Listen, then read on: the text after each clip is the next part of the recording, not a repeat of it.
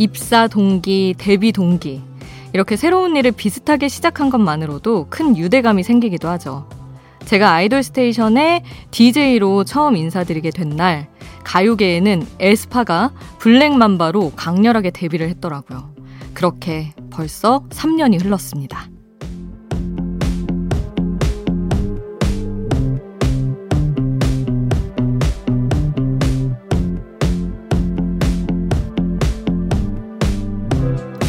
에스파는 3년 동안 케이팝을 대표하는 아티스트로 성장해왔죠. 3년을 돌아보니 저도 많이 성장했더라고요. 꿈이었던 작사가로 데뷔하기도 했고요. 개인적으로 또 결혼이라는 큰 사건도 있었습니다. 여러분의 3년은 또 어떤 어마어마한 성장 스토리가 있었을지 궁금한데요. 다음에 만나면 꼭 얘기해주세요. 새벽 2시 아이돌 스테이션. 저는 역장 김수지입니다.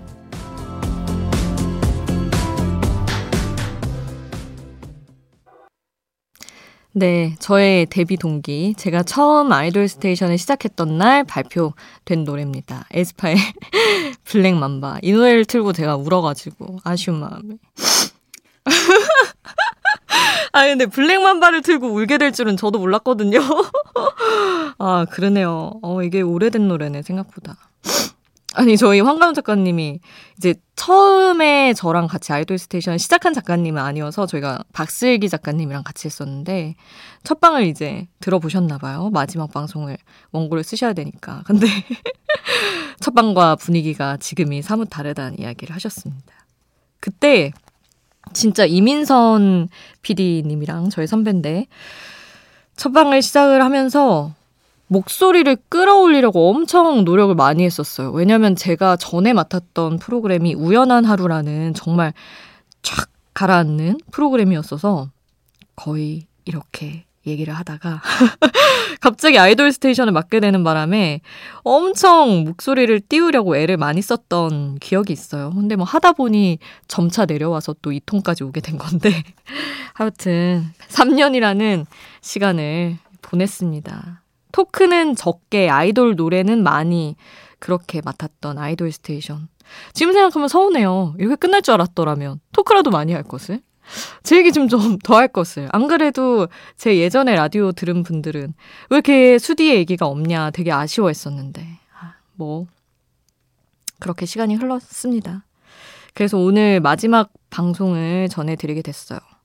여러분은 3년 동안 어떤 일들이 있으셨나요? 저는 진짜 많았어요. 작사가도 데뷔하고 그래서 여러분께 뭔가 그냥 음악을 적당히 좋아하는 아나운서가 아니라 가사를 쓰는 사람으로서 같이 케이팝 얘기를 할 수 있어서 아주 뜻깊었던 것 같아요.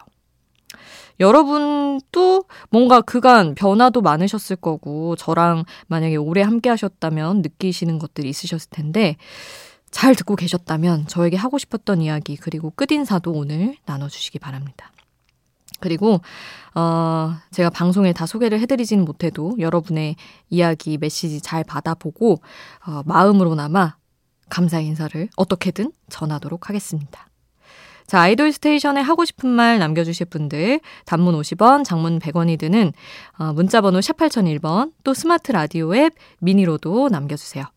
잠들지 않는 케이팝 플레이리스트, 여기는 아이돌 스테이션입니다.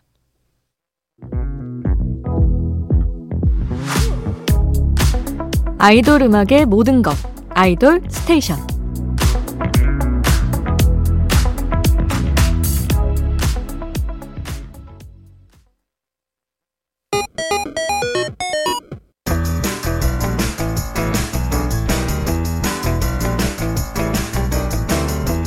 하나의 키워드로 뻗어가는 우리만의 자유로운 플레이리스트 아이돌 랜덤 플레이 스테이션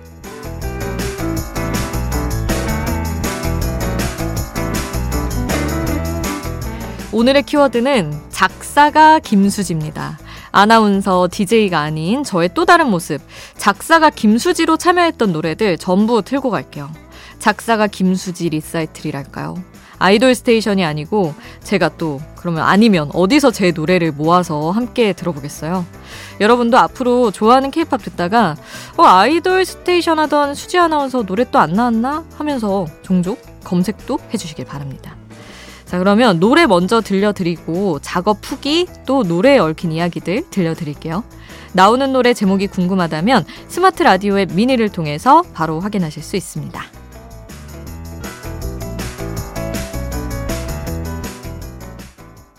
저의 작사가 데뷔곡 CIX의 숨 그리고 이펙스의 두 폼이 함께했습니다. 지금 그 발매가 된 순서로 들려드린 거예요. 저의 첫 곡이 숨이었고 두 번째 곡이 두 폼이었습니다. 어, 사실 이 CIX 숨은 정규 앨범 수록곡이에요. 그래서 이 앨범에 들어가는 11곡인가를 다 작업을 했거든요. 근데 다 안 되고 이제 하나 돼서 나온 건데 그러니까 다 매번 안 되는 게 저한테 너무 당연한 거니까 이 가사를 써놓고도 이 가사가 되겠어? 생각을 했어요. 아예 그냥 될까 말까를 생각을 안 할 때였어요. 그래서 이 노래 도입이 바다라는 건 어때 어때? 이렇게 물어보는 건데 진짜 자책을 많이 했던 기억이 나요. 바다라는 건 어때 어때가 뭐야? 왜 이렇게 유치하게 썼어? 자책을 했는데 원래는 이제 곡이 뭐 픽스가 되기 직전이라거나 뭔가 채택이 될 것 같은 기운이 있을 때 주로 한 일주일 정도 지나면 연락이 오거든요. 그 안에. 근데 이게 한 달 동안 연락이 안 와서 전 당연히 안 된 노래로 알고 있었고 언제나 데뷔하려나 이러고 있었는데 갑자기 발매를 앞두고 한 3주 전에 연락이 와서 수정 없이 그냥 채택이 돼 있었다. 녹음을 끝냈다. 이렇게 연락을 받아서 너무 짜릿했던 기억이 있습니다. 그곡 자체도 너무 싱그럽고 좋잖아요. 너무 사랑하는 데뷔곡이고 두포미는 뭐 말할 것도 없이 다음 생에 나 누나네 고양이로 태어날래 이 구절로 우리 이펙스 팬분들한테 많은 사랑을 받고 있어서 제가 아주 어 뭐랄까 자신감 있어 하는 그런 노래입니다. 아 정말 뭐 시간을 또 짚어보다 보니까 저의 작사 데뷔 시절까지 이렇게 올라가게 되는데 오늘 한번 쭉 이렇게 이야기 더해드리면서 노래 들어볼게요. 이어서 또 발표된 순서대로 두 곡을 들려드립니다. 윤하의 나는 계획이 있다 듣고요. 레드벨벳의 In My Dreams 함께 하시죠. 윤하의 나는 계획이 있다. 레드벨벳 In My Dreams 함께 했습니다. 아, 윤하 곡 같은 경우는 제가 이 노래를 작업할 때 회사에 있었거든요. 휴일 근무를 할 때였어요. 그 정시 라디오 뉴스가 있잖아요. 저희 아나운서들은. 그래서 낮 근무였나 그래서 2시, 3시, 4시, 5시, 6시, 7시 이 정시 뉴스를 하는 사이사이에 틈새로 작업을 한 노래인데 되게 쫓기면서 하면서도 이 곡을 작업할 때 뭐 쉽게 했다기보다는 어려 움이 없었어요. 그냥 술술 써줬던 기억이 나요. 왜냐하면 제가 윤하라는 가수에 대해서 그 데뷔 전에 오디션 프로그램 참여한 거, 그리고 일본 활동한 거, 이런 히스토리들을 잘 알고 있고, 그리고 이제 해외 활동할 때 냈던 곡들까지도 제가 잘 들었던 곡들이 많아서 이 가수의 아이덴티티를 아니까 또 잘 풀렸던 곡인 것 같고, 레드벨벳은 워낙 정말 많은 분들이 사랑을 해주셨죠. 곡이 진짜 좋아요. 그래서 동료 작사가들도 아, 이 노래 진짜 내가 갖고 싶었는데 얘기 많이 들었던 곡이거든요. 근데 진짜 이거는 SM, ANR 분들한테 감사한 게 원래 아예 후렴구 가사가 전체가 다 다른 가사였거든요.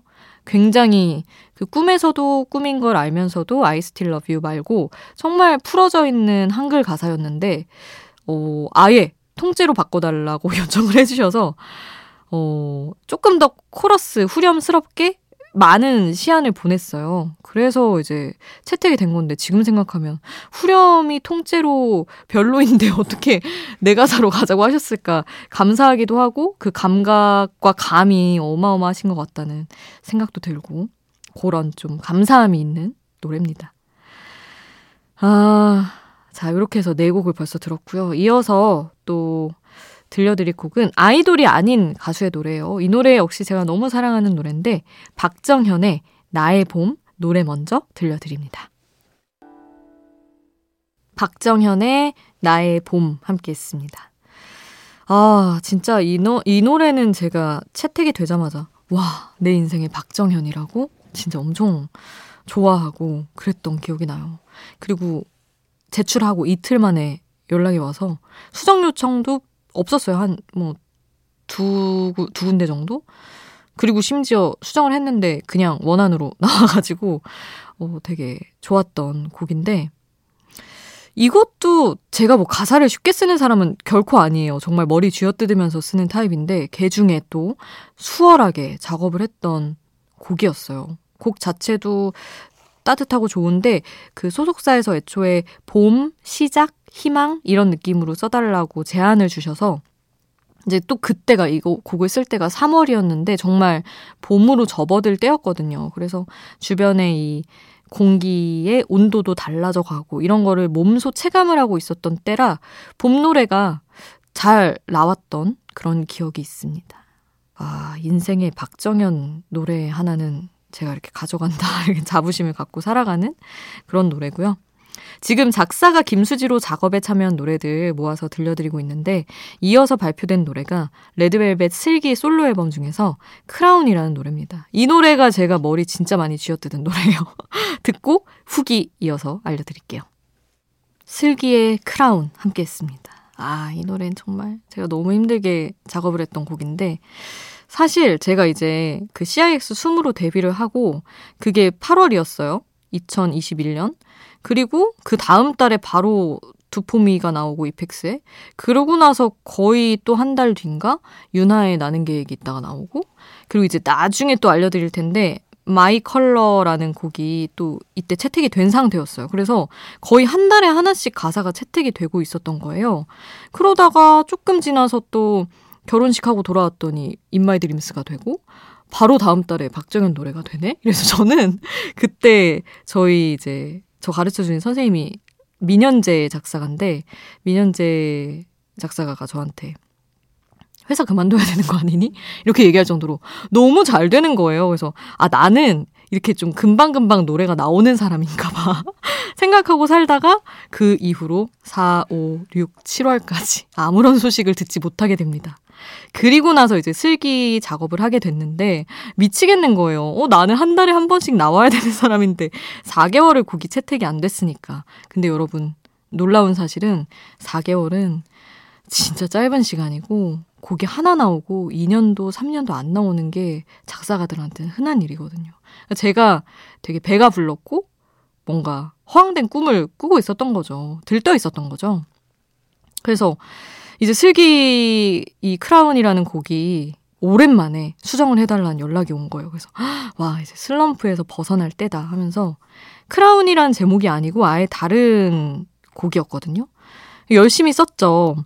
대관식 같은 웅장한 어떤 상황을 그려달라고 해서 그 컨셉에 맞게 충실히 썼어요. 그래서 이 곡을 작업하기 전에 제가 막 그 프랑스 그리고 뭐 중세 유럽 이 시절의 영화 같은 것도 엄청 찾아보고 그 어떤 이미지적인 걸 좀 끌고 오고 싶어서 영화도 뒤져보고 그리고 막 소설도 프랑스 소설 같은 거 엄청 찾아보고 이러면서 고품격의 어떤 단어들을 선택하려고 연구를 하고 작업에 들어갔어요. 한 줄 한 줄 엄청 수정을 해가며 썼죠. 그리고 나서 이제 제출을 했는데 대부분의 구간들이 통과가 됐는데 후렴이 안 나오는 거예요. 제가 저만의 어떤 틀에 갇혀서 요구를 하시는 방향이 있는데 못 알아듣겠고 아니 알아들었음에도 안 나오는 거죠. 마음대로. 그래서 후렴을 몇 번이나 작업을 다시 했는데 이제 마지막 최종 회의에서 결국에는 이제 제 후렴이 빠지고 다른 작가님 이지훈 작가님의 가사로 들어가게 된 거예요. 그래서 아 제가 못해서 조금 아쉽게 된 그런 가사인데 뭐 어쨌든 저한테는 아쉬운 일이지만 그래서 이 크라운이라는 곡 자체의 퀄리티는 올라가게 된 거죠. 왜냐면 두 작가의 좋은 부분만 합친 거니까. 그래서 슬럼프에서 벗어나나 했는데 저의 어떤 한계를 또 한 번 느꼈던 그런 곡입니다. 근데 일단 곡이 너무 무게감 있고 진짜 이거는 어려운 곡이었어요. 작사가들도 다 인정할 정도로 그랬는데 어쨌든 제가 참여를 하게 돼서 좋은 곡이죠. 감사하고. 그래서 아주 아주 힘들게 썼던 곡으로 지금까지 남아 있습니다. 아, 이 이후로 나온 곡들이 라포엠이라는 크로스오버 그룹 노래가 있는데 우리 또 아이돌 스테이션에 맞게 오늘은 좀 집중해서 그리고 제 토크 분량을 좀 늘리기 위해서 아이돌 노래에 집중해서 좀 소개를 해드리려고요. 마지막 날이니까. 그래서 다음에 들을 곡이 이제 이펙스의 사랑하는 내 님아 엔하이픈의 Bills 이렇게 두 곡입니다. 두 곡 듣고 오시죠. 이펙스의 사랑하는 내 님아 그리고 엔하이픈의 Bills 함께 했습니다. 아까도 제가 슬럼프를 말씀드렸는데 제가 슬기 Crown이라는 곡을 작업하고 또 한 6개월 동안 그 어떤 가사도 채택이 되지 않는 암흑기가 찾아왔어요. 근데 사실 이펙스 노래가 먼저 발매가 됐는데 엔하이픈 노래가 먼저 채택이 됐거든요. 그래서 올해 초에 채택 연락을 받고 아 정말 오랜만에 연락이 왔구나. 근데 이제 공동 작사이긴 한데 제가 쓴 부분들이 많이 있어서 되게 제가 사랑하는 노래예요. 빌즈도. 일단 사랑하는 내니마부터 말씀을 드리면 작사가들한테는 내가 예를 들어서 이펙스의 어떤 앨범에 참여를 했다. 그러면 왠지 다음 앨범도 내가 꼭 들어가야 될 것만 같은 전혀 그런 약속을 누구도 하지 않았음에도 아 내가 또 해야지 이런 생각이 들곤 하는데 아마 제가 두포미 하고 그 다음 앨범에 참여를 못했고 채택이 안 됐고 그 다음 앨범에 다시 채택이 된 걸 거예요. 어, 맞아요. 그래서 이펙스랑도 너무 오랜만에 만나서 되게 반가웠던 기억이 있고, 음, 물론 이것도 공동 작사여서 제가 막 다 했다, 제가 이렇게 잘했다라고 말씀드리기는 조금 조심스럽긴 하지만 그래도 너무 귀엽게 멤버들이 잘 소화해줘서 좋아하는 노래고 빌즈라는 곡은 어, 쓸 때 사실은 좀 어렵다는 생각을 가지고 썼거든요. 이별 감성이긴 한데 아 엔하이픈의 어떤 영한 느낌도 가져가야 되고 너무 직접적이거나 그런 건 좀 피하고 싶고 그래서 어떻게 써야 되지 하다가 힘을 좀 많이 빼고 썼어요. 그러면서 힘 준 딱 한 구절이 우린 아마 이별에 가장 좋은 예가 될 것 같아 라는 부분이었는데 이걸로 팬분들한테 아주 칭찬을 많이 받아서 제가 기나긴 암흑기에 어떤 깎였던 자존감이 확 채워졌던 그런 기억이 있습니다. 그리고 엔하이픈 멤버들이 이 곡을 그 누구보다 많이 사랑해줘서 제가 아주 행복했던 기억이 있네요, 올해 초에. 아, 뭐 이런저런 얘기를 하다 보니까 정말 채택이 안 된 시절이 너무 많이 생각이 나는데 제가 한번 세봤어요. 지금까지 얼마나 많은 가사를 썼나. 근데 거의 한 7, 800곡 썼더라고요. 그리고 나서 제가 지금 13곡? 12곡, 두 곡이 나온 거니까 진짜 오래 걸렸죠? 그리고 많이 썼죠? 작사가의 인생이 이렇습니다, 여러분. 너무나 많이 쓰고 되는 거는 가끔 가뭄에 콩나듯 하나라는 거. 자, 그래서 그런 어떤 힘든 시절을 겪다가 또 저한테 기쁨을 준 노래가 이제 발매가 되게 됩니다. 수지의 전속력으로 함께 하시죠. 수지의 전속력으로 함께 했습니다. 이 노래는 진짜 제가 좀 주변 친구들한테 얘기를 많이 했는데 저답지 않게 쓰려고 노력을 했던 곡이에요. 아까도 그 엔하이픈 빌즈 작업할 때 제가 좀 힘을 빼고 썼다고 했잖아요. 그래서 아 그런 걸 벗어나서 진짜 힘주고 한번 써보자, 이번에는. 하나하나 내가 진짜 Z세대처럼, 젠지처럼 내가 한번 쓴다. 마음을 강하게 먹고 정말 뭐 인마이백이라는 표현을 쓸 때도 그 앞에 해시태그도 넣고 뭐 이러면서 하나하나 디테일을 아예 내가 아닌 다른 작가가 된 것처럼 써보자 해서 썼는데 아주 또 잘 나와서 공동 작사긴 한데 어, 또 대부분의 부분들이 제가 쓴 걸로 나와서 아주 행복하게 들었던 곡이에요. 그래서 작사가 생활이 제일 길진 않지만 아 뭔가 마음을 늘 새로 먹는 게 되게 중요하구나라는 깨달음을 줬던 곡입니다. 곡도 너무 좋고 이것도 제 자존감을 높여주는 그런 곡 중에 하나입니다. 이렇게 해서 다 들려드리진 못했는데 제가 작사에 참여한 곡들을 들려드렸어요. 그러면 우리는 이제 잠시 후에 진짜 마지막 인사로 안녕 하시죠, 여러분. 우리가 사랑한 아이돌과 지금도 사랑하는 아이돌들. 오늘 밤에 함께 이야기 나눠볼까요? 평일 오전 2시. 새벽을 달리는 여기는 아이돌 스테이션. 저는 역장 김수지입니다.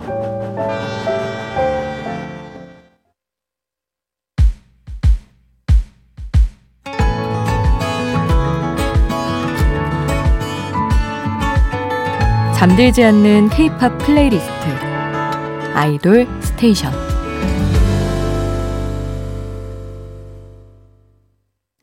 멘트는 적게 아이돌 노래는 많이 그렇게 시작했던 아이돌 스테이션. 2020년 8월에 이 프로그램이 시작돼서 저는 11월부터 2대 역장으로 합류를 했고요. 정말 3년을 꽉 채우고 조금 더 넘겨서 이제 오늘 끝으로 아이돌 스테이션 문을 닫게 됐습니다. 이제 셔터가 내려갔어요, 여러분. 여기로 찾아오셔도 저는 없습니다. 아, 또 유독 아쉬운 게 제가 2018년에 이제 MBC 184번을 받고 말이죠. 딱 입사한 지 한 3, 4개월 되자마자 Before Sunrise라는 프로그램으로 라디오와 함께하게 됐어요. 그래서 쭉 정말 한 번도 안 쉬고 MBC 라디오로 여러분한테 인사를 드린 거예요. 그렇게 치면 5년이죠. 5년을 안 쉬고 계속 달려와서 그간 프로그램을 세 번 바꿨지만 그 세 프로그램에 항상 저의 좋은 점을 발견 해주신 분들이 있어서 죄송해요. 네, 아니 이렇게 많이 올 줄 알았으면 부드러운 휴지를 좀 구비해 둘 것을 너무 바스락거리는 휴지밖에 없어서 제가 눈물을 잡기가 상당히 곤란하네요.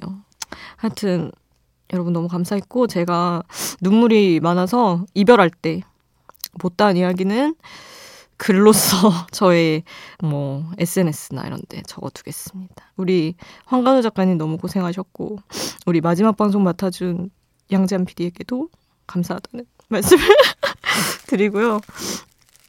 아, 이렇게 말없이 시간을 때우는 게 너무 DJ로서 죄송한 일이긴 하지만 하여튼 뭐 언제든 다시 만나게 될 거라는 걸 믿고 기쁘게 또 사라지도록 하겠습니다. 아니 제가 사실은 오늘 오프닝 때부터 계속 울어서 정말 눈물이 차올라서 고개를 들어를 생각을 안 할 수가 없는 그런 날이었어요. 그래서 오늘 끝곡을 아이유의 좋은 날 골랐습니다. 눈물이 차올라서 고개를 든 상태로 인사를 드릴게요, 여러분. 그동안 아이돌 스테이션 사랑해주셔서 너무 감사합니다. 잠들지 않는 케이팝 플레이리스트. 잠들지 않는 케이팝 플레이리스트 아이돌 스테이션 지금까지 역장 김수지였습니다.